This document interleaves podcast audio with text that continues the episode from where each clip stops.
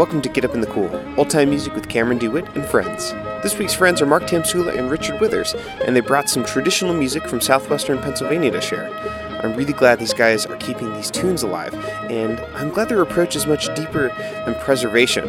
Uh, it's probably because they grew up in the same region that the tunes did.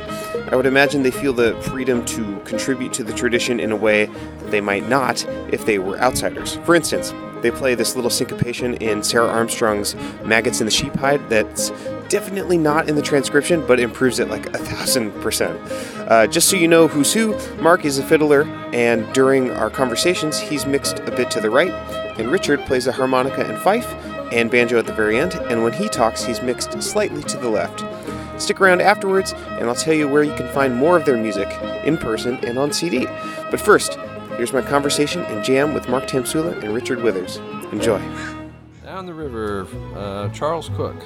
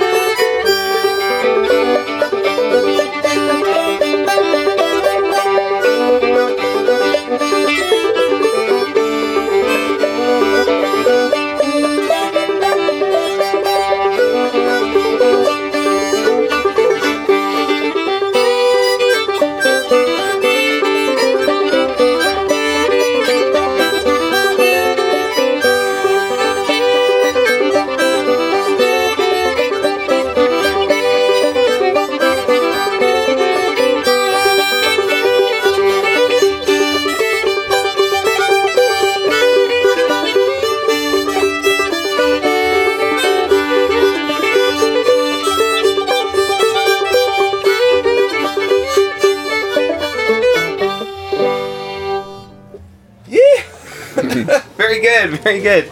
Um, Mark Tamsula and Richard Withers, welcome to Get Up in the Cool. Thank, Thank you. you. Yeah. So, um, y'all wanted to do traditional Southwest Pennsylvania fiddle tunes and uh, a little bit of fife music today. Right. So, um, I guess I want to ask, how were you introduced to this music? Is it the same story as how you got into playing old time music, um, or did you get it? What, what's the order here? How did how did this all come about? A little later with the, the Pennsylvania music. I think we both started off playing regular old time music um, years ago, and uh, we met up in Pittsburgh and we were playing in a band for a while. And a um, friend of ours, George Balderose, um, had a uh, who's uh, was the head of Calliope at the time. We ended up st- living at his house um, with a bunch of other musicians, but uh, he had a volume of um, Samuel Bayard's uh, Dance to the Fiddle, March to the Fife. And so we got to looking at it and uh, just kept saying over the years we should do more with this and we should record some tunes. And it uh, um, kind of finally gelled from there. And there was an old fellow, uh, Jim Harpst, who um, was a uh, knew a lot of the some of the sources that Bayard collected from and uh, so we have one of his tunes. But uh, he also kind of s- sparked our interest Yeah, in this. Jim Jim came to our jam sessions and uh, kept you know introducing us. Would bring some of those tunes out. Uh, that that was a big part of it, big start. And then uh, Dave Christie was active. Finding these guys, he did some videotaping uh, some of these old fiddlers uh, from Dunbar, uh, which these these are viewed viewed on uh, YouTube now. Um, that's something you could find if you visit our website. That would uh, be a link you could follow from uh, snapandbug.com. Um, and then Dave is now uh, he plays guitar with us uh, on our last two recordings. Right. Um, So what uh, what about this music drew you to it to focus so much of your energy and time on it? Open call, either of you. Go. Um, I, I think it was just really kind of exciting to realize uh, there were tunes from here Yeah, that fit. You know, Are you They- both from uh, southwestern Western PA? I'm from the Pittsburgh area. Yeah. my family is. Well, yeah, from, you're from Blairsville, and um, the uh, I grew up in York County, Yeah. Which is further east. But um, we were also I was really uh, amazed to find a collection of music from York County in that area. Oh. Um, Tracy Schwartz with the um, had uh, lived in that area and collected, and he and some others actually collected fiddle tunes. When I grew up there, I knew nothing about what was going on. Yeah. But apparently, there was a, a really rich tradition of uh, old time music um, in that Pennsylvania Dutch region. So we have a few of those tunes as well. Yeah, and I didn't uh, have any awareness of this growing up. Although uh, you know Sarah Armstrong, who was Yes. a big featured uh, fiddler from Bayard's first book, she lived in a town ten miles from where I lived. Derry, right? In Dar- she lived in Derry. I, I grew up in Blairsville. She had already passed away before I was born, Yeah. but still, you know, I was that close to it. Yeah. And, uh, and, and it wasn't until I met up with people when I went to college that was my first exposure to old time music. yeah.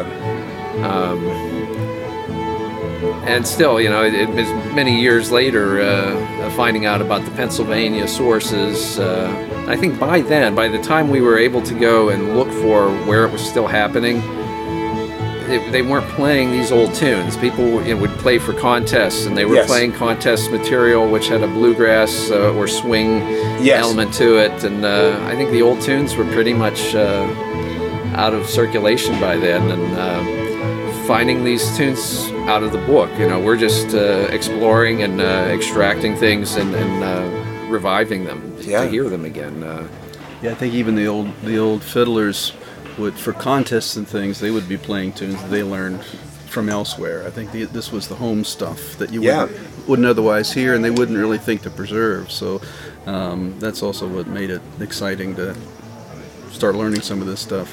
Yeah, that's really cool. As like um, as sort of an, I'm originally from Oregon, and uh, sort of as an outsider to a lot of this region and this region's culture and music, um, you know, it's gotten me sort of thinking like, what do I have my roots in? You know, like what do what do I, what is my musical cultural heritage, you know? Um, like my family's from Oklahoma, and recently I had uh, Spencer and Rains on the show, and we did like an Oklahoma tune, and I was like, oh, this is like where my roots are, and it, it got me really excited. The idea that I could have access to this, like, you know, um, something that maybe I would actually have some kind of ownership of. I can only imagine when you got into playing old time music and then discovered this, it was like, oh, this is this is like for me Right. to preserve. It's music from home here. Yeah. listening to yeah. yeah. Well, let's play this um, Dick's Handspike. All right. And this is a really uh, peculiar name. What is what's up with this title? Well, um, I found out a handspike is actually, I think it was a Scottish usage, but it's a handspike is a, a big pole that you use to carry a coffin. Oh wow! So this is really kind of a lament. wow, that like puts the tune in a whole different light. I mean, it makes a lot of sense. It's a really like sweet, Mm-hmm. earnest tune. Right. Interesting. Okay, cool. Well, let's let's kick it off.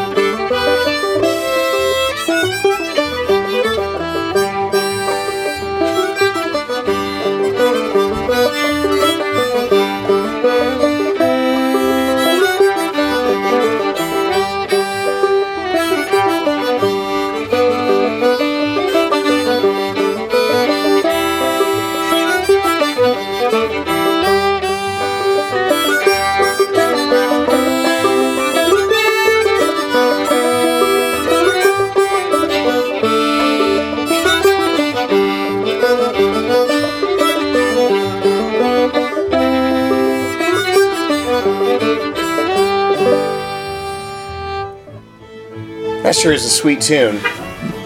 And that really helps, like knowing the knowing what a handspike is, Yeah. because it's Uh, yeah. it comes from uh, one of the fiddlers with the more colorful names, uh, Isaac Newton Morris of Yeah. Greene County. So, um, you've played more southern Appalachian music, and you play this northern. Yeah, I think our, you know, both up, both of us, and, and for some point together, we were, uh, you know, playing at festivals and picking up our our tunes from Yeah. a more generalized Yes. source.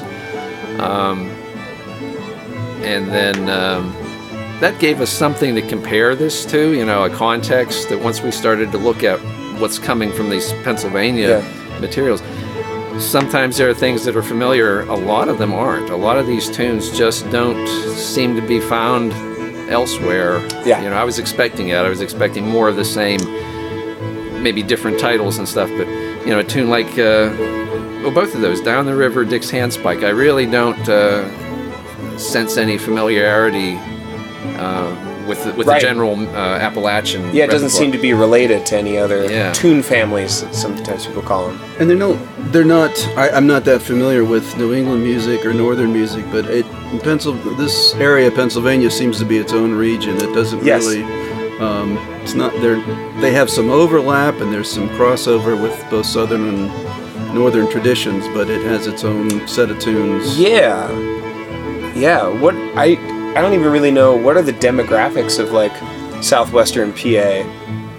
Um, Scots Irish to you know for I mean th those are the people that the, the Europeans that settled there were Yeah. mostly Scots Irish and then German uh, and English. That Right. would be the, the kind of the mixing groups there.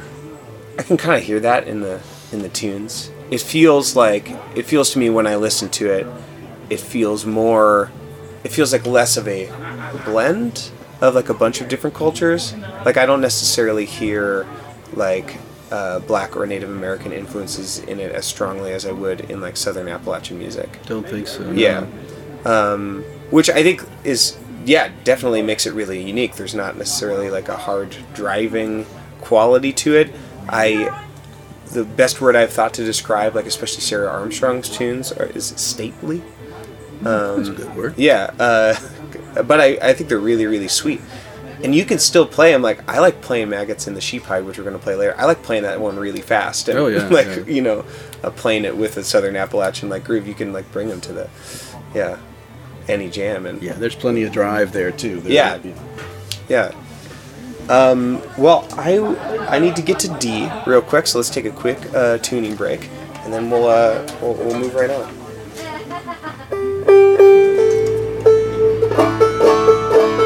Think uh, after the first couple, when we realized uh, we were really enjoying what we were finding in here, Yeah. and that was beginning to like, cr- sort of created a pattern for itself, like you Hmm. know, based on what we just you know figured out on this tune that it worked in a way. Uh, but somehow it, it it came to my mind like maybe like a just a personal philosophy thing, but I thought, okay, you know, Bayard went and he visited. You know, over 100 fiddlers Yeah. in the course of this the project. It was 35 years that he did this in his summer vacations. Wow, I didn't know it was over 35 years. yeah, he started in 1928, Huh. and he was only like an undergraduate at the time. Uh-huh. Um, but uh, so he's you know eventually finding people. Uh, you know, one would give him a reference to the next. Um, but I, I can't help thinking, okay, these fiddlers, uh, they were playing their favorite tunes for him. Yeah. You know, why why wouldn't why would they play something they didn't like? they were Right. they were hopefully, you know, getting into what they were doing just like we are now. I thought, well, that's got to be a key to interpreting this stuff. You know, there's Yeah. got to be a fun component when when we're all done. When I've you know worked the tune to a point, and I said, I think this is what it's supposed to be. It should reflect, you know, well, this was probably his best tune. Yeah. You know that he had a chance to to, to give to Bayard. So Yeah. there, there'll be something in there that I'm identifying. I'm connecting with Sure. those fiddlers uh, on each one. Yeah. You know, you, you meant, we were talking about regions, and I think one thing that we, we tend to think of Appalachia as something southern, but what and then northern and southern music, but really what holds a lot of this music together is just being from Appalachia. Yes. And Pennsylvania is um, actually the has more square miles of Appalachia than any other state. Wow. So it's an Appalachian state, and That's so interesting. I, most people don't lump it in. Right, but it's uh, you know all the way through, and there's a you know as you go diagonally across the state, there are traditions. Um, we we haven't recorded things so much, but uh, Bayard also went to central Pennsylvania, and uh, there's uh, there's a tradition in northeastern Pennsylvania too. Um, There's a fiddler a lot of people know of named Jalil Kirchhoff, who's uh, really well known for his set of fiddle tunes from that region. So. Yeah, uh, that's a lot of. it was Bayard. Sorry, you say his name Bayard. Bayard. yeah. I've been saying it wrong this whole time. Bayard. Is he like the only source for these tunes? And are they all just written? Are there original recordings of any of these? Uh, he started using recording equipment in the 1940s. Okay. So, and that was pr- probably after he published the first collection. Uh, there's a smaller book called Hill Country Tunes. That's the one that I'm familiar with. Yeah, that has most of the Sarah Armstrong tunes in it. Uh, she was a big part. She was featured maybe like a third of the Right. material. Uh, and the Dunbar Fiddlers, uh, and he, he elaborated more on their on the people and their backgrounds. You know, more biographical stuff in that book. Um, and so after that came out in the 40s, then uh, they said he began to use recording equipment. Uh, and there are on reel to reel tapes. Uh, there's an archive up in the Penn State uh, Library. Uh, a couple years ago, uh, a friend of mine from uh, Indiana, PA. He's the music li- head of the music library there. Carl Rahkonen. He went up to Penn State and transferred all the tape to CD, Yeah. and there was like 20 CDs Wow. of all this material. Uh, I think all of it's been uploaded to YouTube now, so you can Oh go and listen to it, recordings. But every reel of 20 minutes or 30 minutes became one track of, on the CD. Uh-huh. So you don't have breaks for each individual tune. You'd have Right. to sit and uh, listen through what, what's there. Seems like someone needs to like get a grant to like sort through all that and Wow, or it- something, or or someone who has spare time. Yeah, it may have That already be been one. accomplished by now. Yeah. I don't know. Maybe so, but it's Cool. it's fun to listen to them though because they're him. I mean, doing what we're doing here, but with you know, you can just hear him uh, talking to old fiddlers and singers and fifers, and you know, they're trying to remember the tune. And Yeah, yeah. You know, so it, it's you, you get the it's raw stuff when you listen to it. Yeah, not particularly, eh, not exceptional quality either. Uh-huh. It's, it's a bit rough to. Uh, Right. Most listen. Well, it makes me feel kind of like sentimental thinking about like uh, Bayard like doing like basically the same thing that I'm doing right now. like you know, for th- There you go. 35 years. That's like kind of neat to think Yeah. that like people have been doing this for a long Well, time. imagine when he started though, before re- using the tapes, the fiddlers would play the tune for him, and he would write it Yeah. out in real time That's while awesome. they play. They may they must have slowed down. Yeah, Right, I think right. they slowed down and went over it, but yeah, That he, was knew enough, like taking dictation, he could just jot That's cool. notes. which So- he did originally because that area roads were so bad and he was you know he was in his early 20s when he started this in, in the late 20s but um, not only did he not have recording equipment but he couldn't have gotten it to these places Yeah. anyway so Yeah. that's, that's all he had was to you know his transcription Yeah. Well, uh, I'm in D, so I think we're, it's time to play some Sarah Armstrong tunes. You want to talk about Sarah Armstrong a little bit? Um, she lived in Derry, Pennsylvania. Uh, Sarah Gray Armstrong, her father and brothers uh, were the they were the, the local music family, I suppose, um, the Grays, um, and she uh, she learned from them, carried it on. Um, Someone, uh, my friend Chris was saying, uh, I don't know if you got this from the book. I haven't read like the biography section of Hill Country Tunes, but um, heard. I think he was saying that like pe- that she was like an interesting member like of the community, and that like maybe like people thought she was a witch or something. Is that true? Is there any truth in that? Uh, I ran into somebody uh, a couple years ago. Uh, it was a festival in Derry, and they were featuring her tunes for this. Uh, myself, uh, Todd Kluel from York, Yes. uh, he did a recording project uh, years back, did a collection of her tunes. Anyway, he came in and uh, we played together as a band. Um, and a family member, I think it was a niece, came up to us and was talking and said, "Yeah, you know," and they called her Sadie, Aunt Sadie the witch. and they didn't mean that just to be kind of, you know, like she was mean or something no, they, they, they weren't just making an insult of it. They were referring to her, her having witch power, and like people were sort of wary of her. Interesting. And when a young family member was born, like a nephew or somebody was born, then one of the relatives made a necklace out of a dime for him to wear to protect him from her witch power. Wow. Wait, did people like?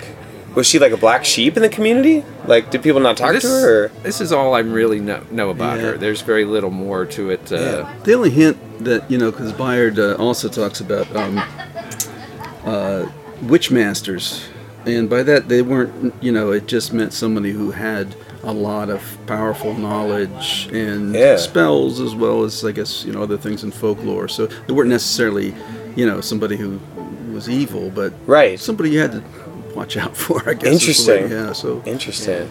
I- Yeah. I, I, kind of speculate that you know at that time period, you know, we're talking through the early, you know, 20th century here, Yes. and uh, and she I think she had bright red hair. Yeah. you know, woman, red hair woman playing fiddle. Yeah. Maybe just uh, Was she was she married? Yeah. Okay. Yeah, she had some kids. So it wasn't like she's a single woman. Like No. sometimes No. that's like an association. You know. No, I think otherwise she was probably just you know. Yeah. Decent person, but you know maybe some people had that impression. You know, where she was doing things that didn't seem like what women were Right. typically doing. And, Right. Uh, I love let's it. see. Unless that, unless that woman was just thought, here's an out of towner. I think I'll pull his leg and yeah, right. made all Yeah, this up. Yeah. knows? Either way it's good.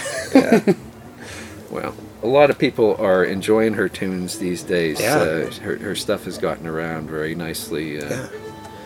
And this is one of them, Snouts and Ears of America. There was something interesting written in the margins about this. I think it was this tune. I think Bayard said a could be. It, I think he said it could be related to Irish Washerwoman. Uh, but but if if it is, it's an improvement. He made some sort of statement. I think it was this one. I don't know. That was what. That's what he was. That's what he did in, in, in that dance to the fiddle, march to the fife. He was interested in uh, um, making associations to Yes. British Isles music. And, Yeah. Um, I just enjoyed that little like moment of just blatant bias.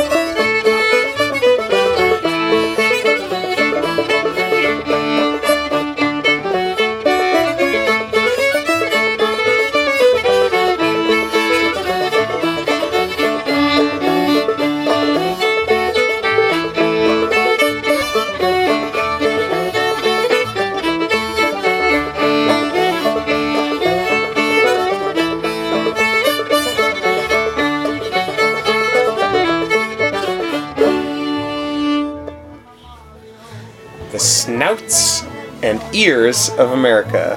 What what's up with that title? Any idea? Bayard seemed to be uh, um, clueless about it, or he, he said there's no.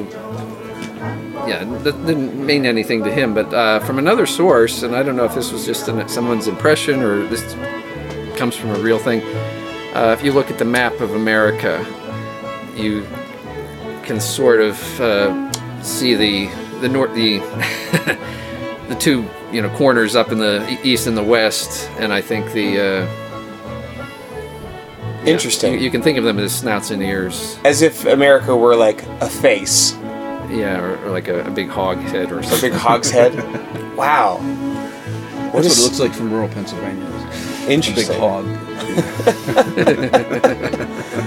That's awesome. I yeah, that makes a lot of sense. I thought it was like I don't know some sort of like weird patriotic dog lover tune or something, but I like that more. Very cool.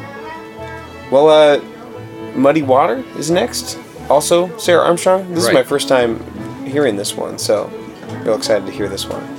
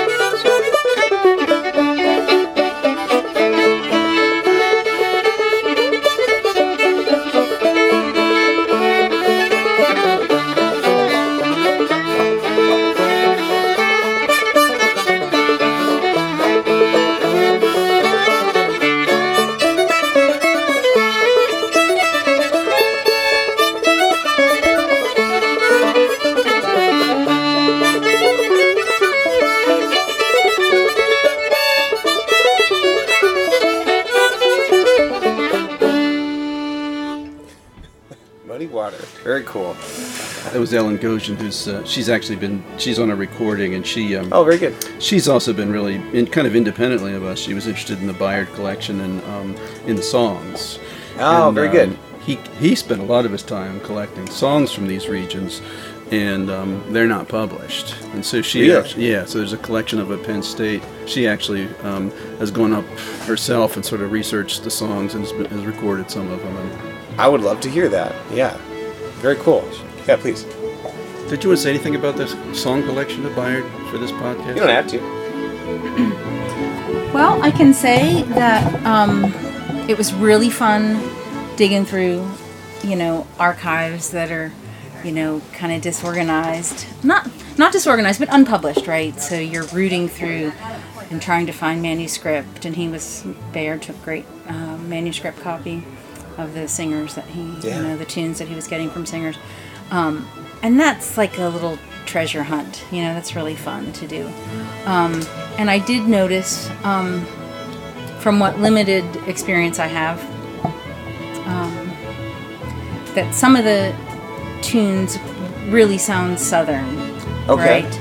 Um, and those honestly have the most appeal to me just because I like that. Yes, yes. And some of them sound to me more New Englandy, more Yeah. not Irish exactly, but just to have a different flavor. Yeah. So it was fun looking through those and comparing those, and um, And these are you know. and songs just specifically what you're songs, looking for. unaccompanied songs, Oh, right? Just unaccompanied, songs. Unaccompanied. A lot of child ballads, Yeah. so things that were published by Child and then um, transcribed by uh, Bronson. I What do you. What do you mean by child ballad? Break that down a little bit. Francis Child was a collector. Glad I asked. I was like, you mean like kid songs? He Like- was a collector. Okay. And he actually didn't care much about melody. Oh, He found it really fascinating that all these folks, through hundreds of years, were reciting, you know, Yeah. um, the same poems. And how could they have lasted this long? Yeah. Well, they weren't reciting them; they were singing them. Yeah. So, So- Bronson is this person who understood the different melodies were really important, and so he transcribed the melodies. So now they're kind of conflated. The, the, the volumes, you know, Yeah. the child ballads of the melodies. What do they What do they sing about? everything. The, you know, the, the old songs that you know, like um, Pretty Sarah. Pretty Sarah's Okay. probably not a child ballad, but Scarborough Fair is a child ballad. Okay.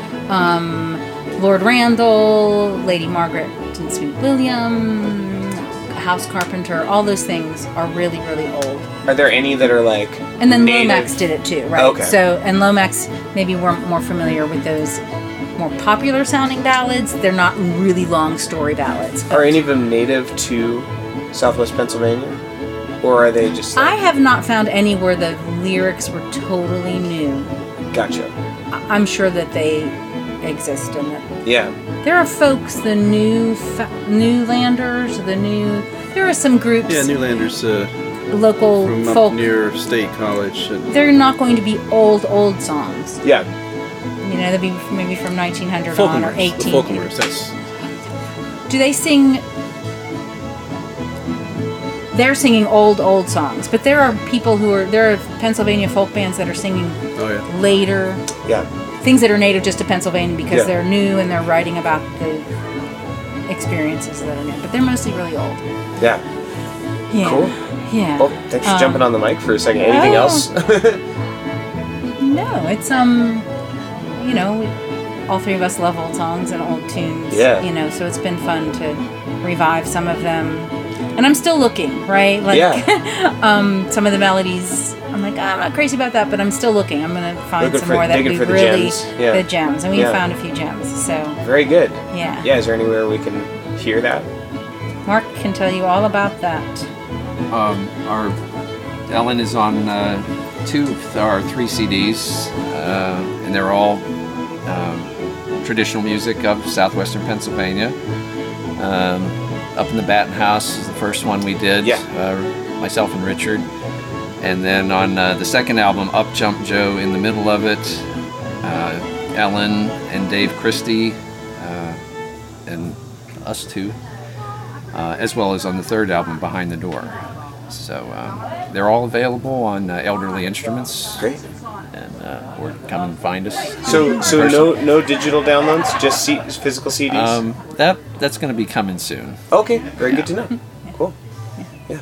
And I guess the um, Bayard talked about the borderland too, just thinking about the different sounds of this ballads in Pennsylvania, because of the borderline with, you know, West Virginia. Yes. You know, it's just a straight line. It's just a you know Yeah, maybe kind of yeah. artificial barrier. So the travel up and down from Pittsburgh through West Virginia, and then and then up north. You know, just the various travels that people were making give them ballads or different, give the melodies their different sounds.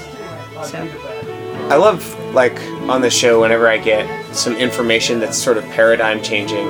Like you saying that there's more square miles of Appalachia in Pennsylvania than anywhere else. You know, it's just like I had no idea. And yeah, it's like yeah, getting getting deeper and wider in this like music that I love so much. It's really cool.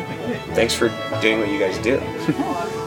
let's uh let's play another tune. Let's play Maggots and Sheep Pie. Okay. Uh, one of the uh, one of my very favorite tunes to play, and one of my uh, one of the most disgusting titles of any old time tune I've ever heard. Yeah. what else could that? You know, usually there's a double meaning somewhere, but I, I just get it. I don't want to even go there. cool. Um,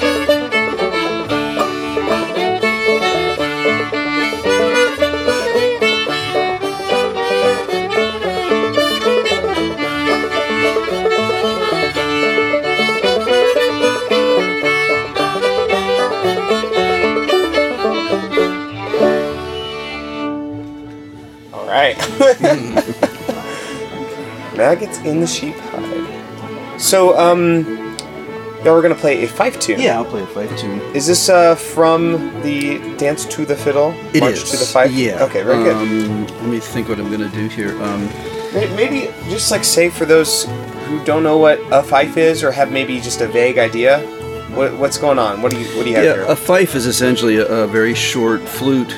Um, the uh, um, it was a marching instrument, and you know that's something that goes back for hundreds and hundreds of years. Yes. But um, particularly in the Civil War, um, there were a lot of fife and drum uh, bands, and uh, that was a tradition that uh, probably was found anywhere throughout the you know eastern United States, but they um, seemed to. uh, Um, linger longer in southwestern Pennsylvania, maybe because of the isolation. yeah. Um, but uh, every little town would have its fife bands and fife and drum corps, and they would play for just about any kind of event you could have a funeral or a festival Yeah. or a wedding or anything. Um, but uh, the when Bayard went, um, Bayard himself played the fife. But uh, when he uh, collected tunes, um, there would be fiddlers, there would be fifers. There were some who didn't play either, but there were uh, several of the sources that, who were both fiddlers and fifers. Yeah. And the tunes would seem to be interchanged. There wasn't really one set of fife tunes and one Gotcha. set of uh, um, dance tunes. They'd be played differently. Um, Yeah. You know, but uh, especially the, the apparently the fife and drum bands would just appropriate any kind of music for their you know, cool. for the marches.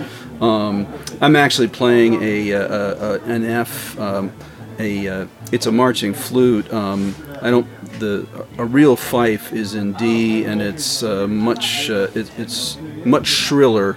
And uh, I think you know real fifers that play for uh, fife and drum bands they'd play in an upper register with a set of fingerings that I, I don't know. Um, and it's it's great to hear from a distance, but it's not not as accessible for you know. Uh, for a small crowd, but uh, anyway, so I'll do a couple of tunes here um, on this fife, um, and um, the the first one is that there was a character named Sam Waggle, and apparently who was very well known. Bayard didn't meet him, but he learned um, uh, he learned from people who had met him. He was a blacksmith or a uh, had a gun shop in Ligonier, and Dunbar. Dunbar. Okay, yeah. Um, and uh, apparently was a real character. He had been a Civil War veteran himself, and so this is a lot of the tunes didn't have names, and I don't think this one did. Um, we just call it Sam Waggles because uh, that's where it came from.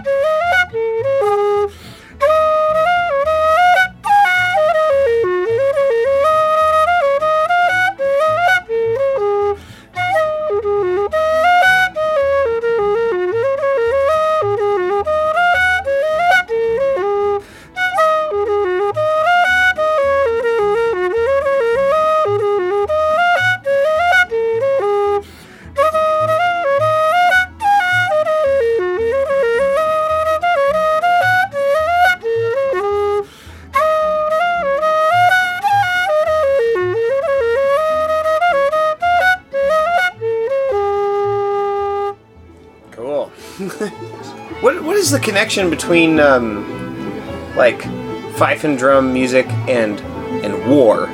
Like what's going on there? People often sort of like equate them, or like if there's like a Civil War period movie or something, you know, there'll be like a fife and drum.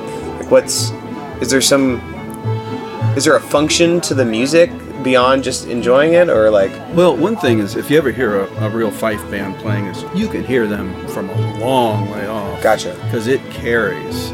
And it's also, you know, when you hear one, it sort of sounds shrill, and you know, um, but when you hear a whole bunch of them together, it's actually pretty stirring. I mean, it's, Yeah. you know, it really uh, gets you moving, and uh, because of the pitch too, they carry.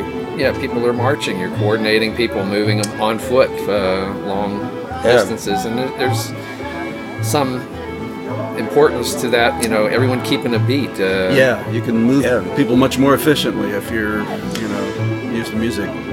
Man, that's makes me feel so, such complicated feelings. you know, that like the idea of this beautiful music being kind of like an, an essential part of the war machine. You know, I back guess then. so. There's another component to this. Uh, it surprised me when I first heard it. Uh, for a long time, every volunteer fire department in Hmm. Pennsylvania had its own fife band. Huh. Now, why? Just because they had to have something to do while they're waiting Um, for the town to burn down? I, I don't know. I mean, I suppose you have to have a, a certain, you know, level of organization. Right. You know, like much like military, if you're going Right. to keep firemen organized. But they may have also been the standby militia. you know. Interesting. It's good music too. I mean, I think that Yeah. was what the. I'm sure Yeah. that was the.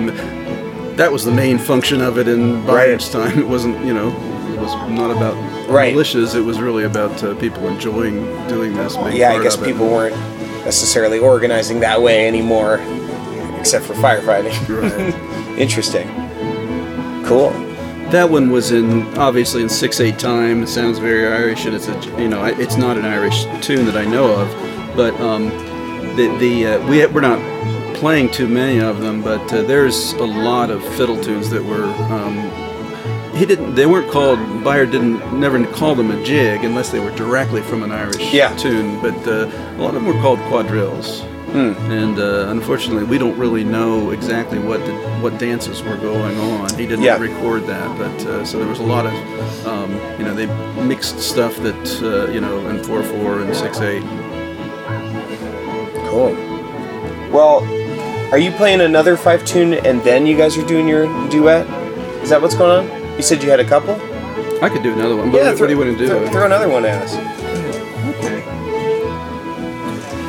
Um, let me play one that's that doesn't sound quite as uh, um, to my ears anyway. Doesn't sounds more American. Um, and this one is actually, I think, from a fiddler. This was actually from um, Irvin Yager, the uh, Snowy Hill.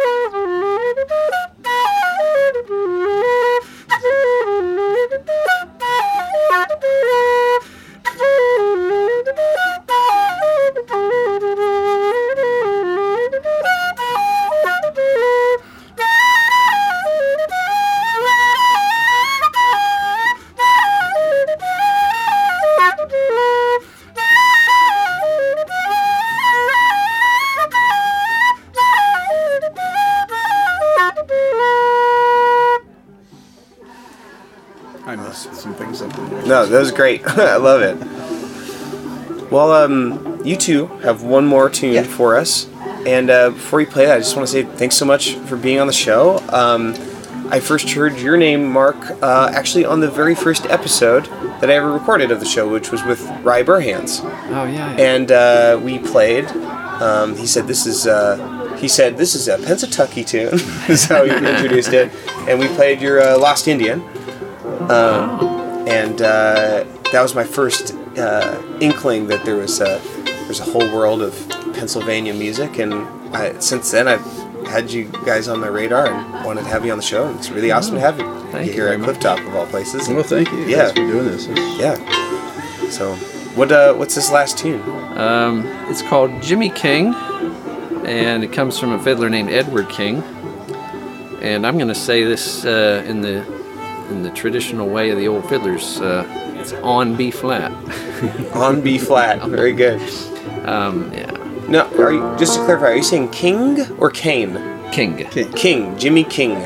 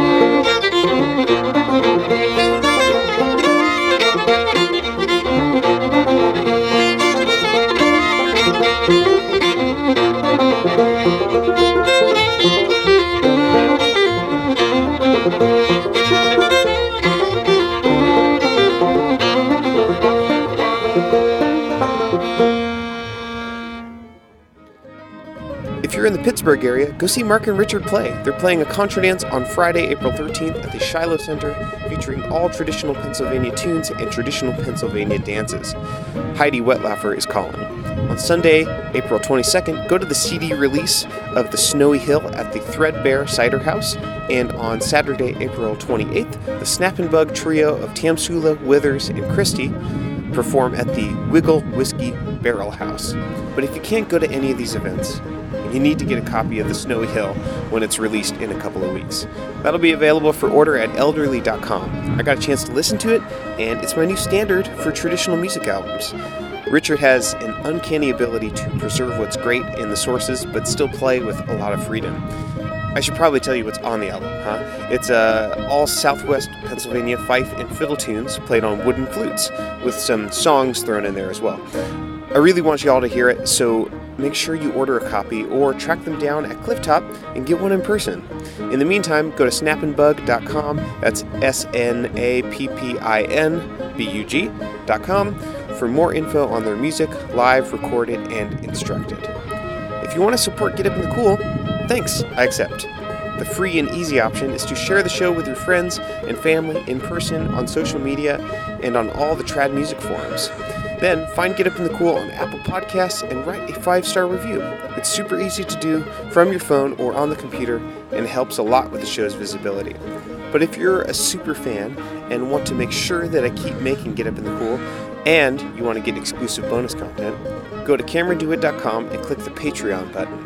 There you'll find all the levels at which you can support the show and their corresponding rewards, like on-air shoutouts, weekly bonus tracks, online banjo workshops, and access to the Get Up in the Cool tune archive, featuring every tune ever played on the show, tagged and organized for your iTunes library.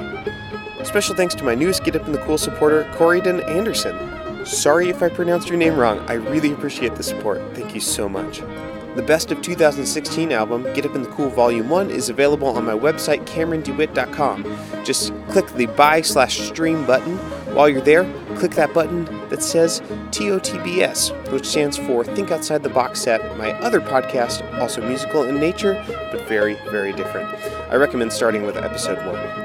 I teach banjo lessons on Skype and I have room for more students, so hit me up for lessons if you're interested. Also, I'm teaching a workshop and recording live Get Up in the Cool episodes at EVOS, that's the East Vancouver Old Time Social, uh, this weekend. So come say hi. I am currently in Seattle at a public park and recording this. That's why there's all this background noise. All the links I mentioned in this outro can be found in the show notes on your device or on camerondewitt.com slash getupinthecool and make sure to like, follow, and join Get Up in the Cool's Facebook page and group, respectively. Finally, Get Up in the Cool is always looking for one off or continuing sponsorships, so hit me up if you want me to plug your business, website, or crowdfunding campaign. Thanks for listening, friends. Come back same time next week to Get Up in the Cool.